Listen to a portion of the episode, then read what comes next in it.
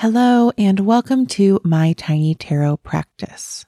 I'm Amelia Fruby, and on this podcast, I share my journey exploring the tarot card by card, starting with the minor arcana.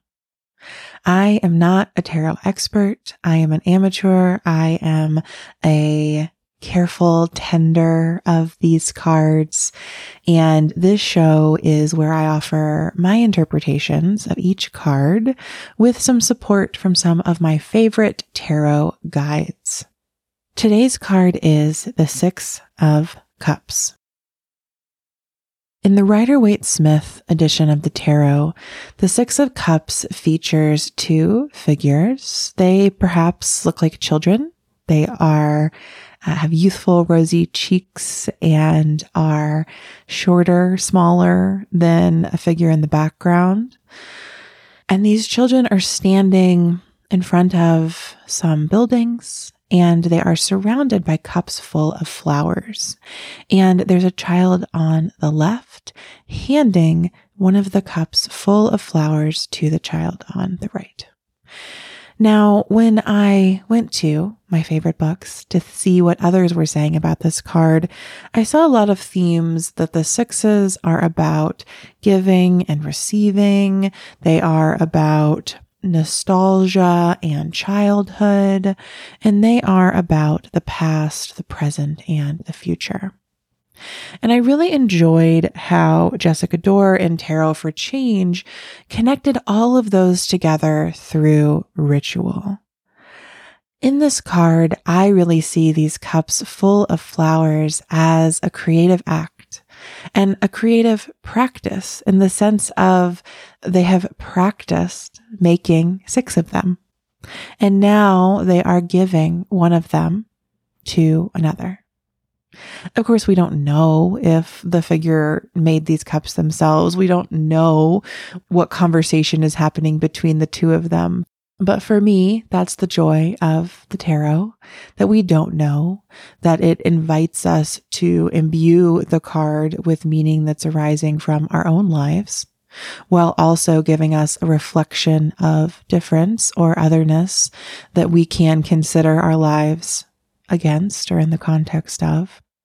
So when I draw the Six of Cups, I think of it as a card of giving and receiving and the joy of doing both the giving and the receiving and the practice, the creative work of making multiples of something and offering them to others.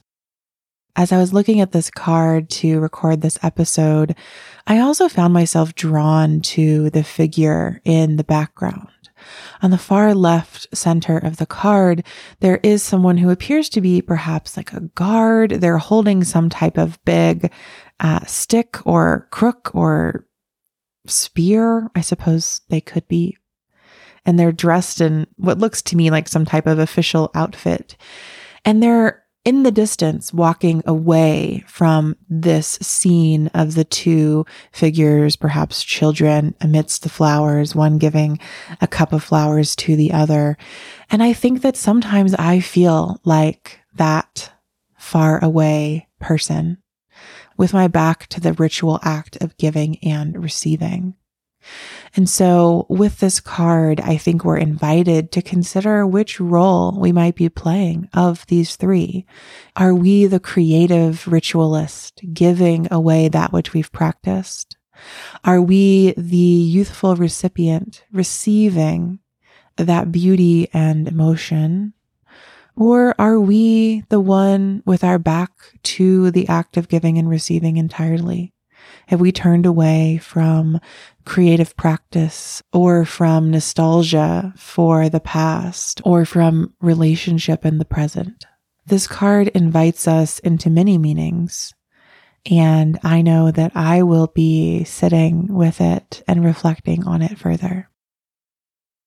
Thank you so much for listening to my Tiny Tarot practice. If you'd like to explore any of the books or decks that I've mentioned here, you can find a link in the show notes that will take you to my bookshop where I've curated a list of my favorite tarot and magical resources. If you make a purchase through that link, I'll receive a small affiliate payment that helps me keep this podcast going. I hope that listening to this episode and many of our other episodes helps you feel connected to the tarot and more importantly to yourself and the world around you.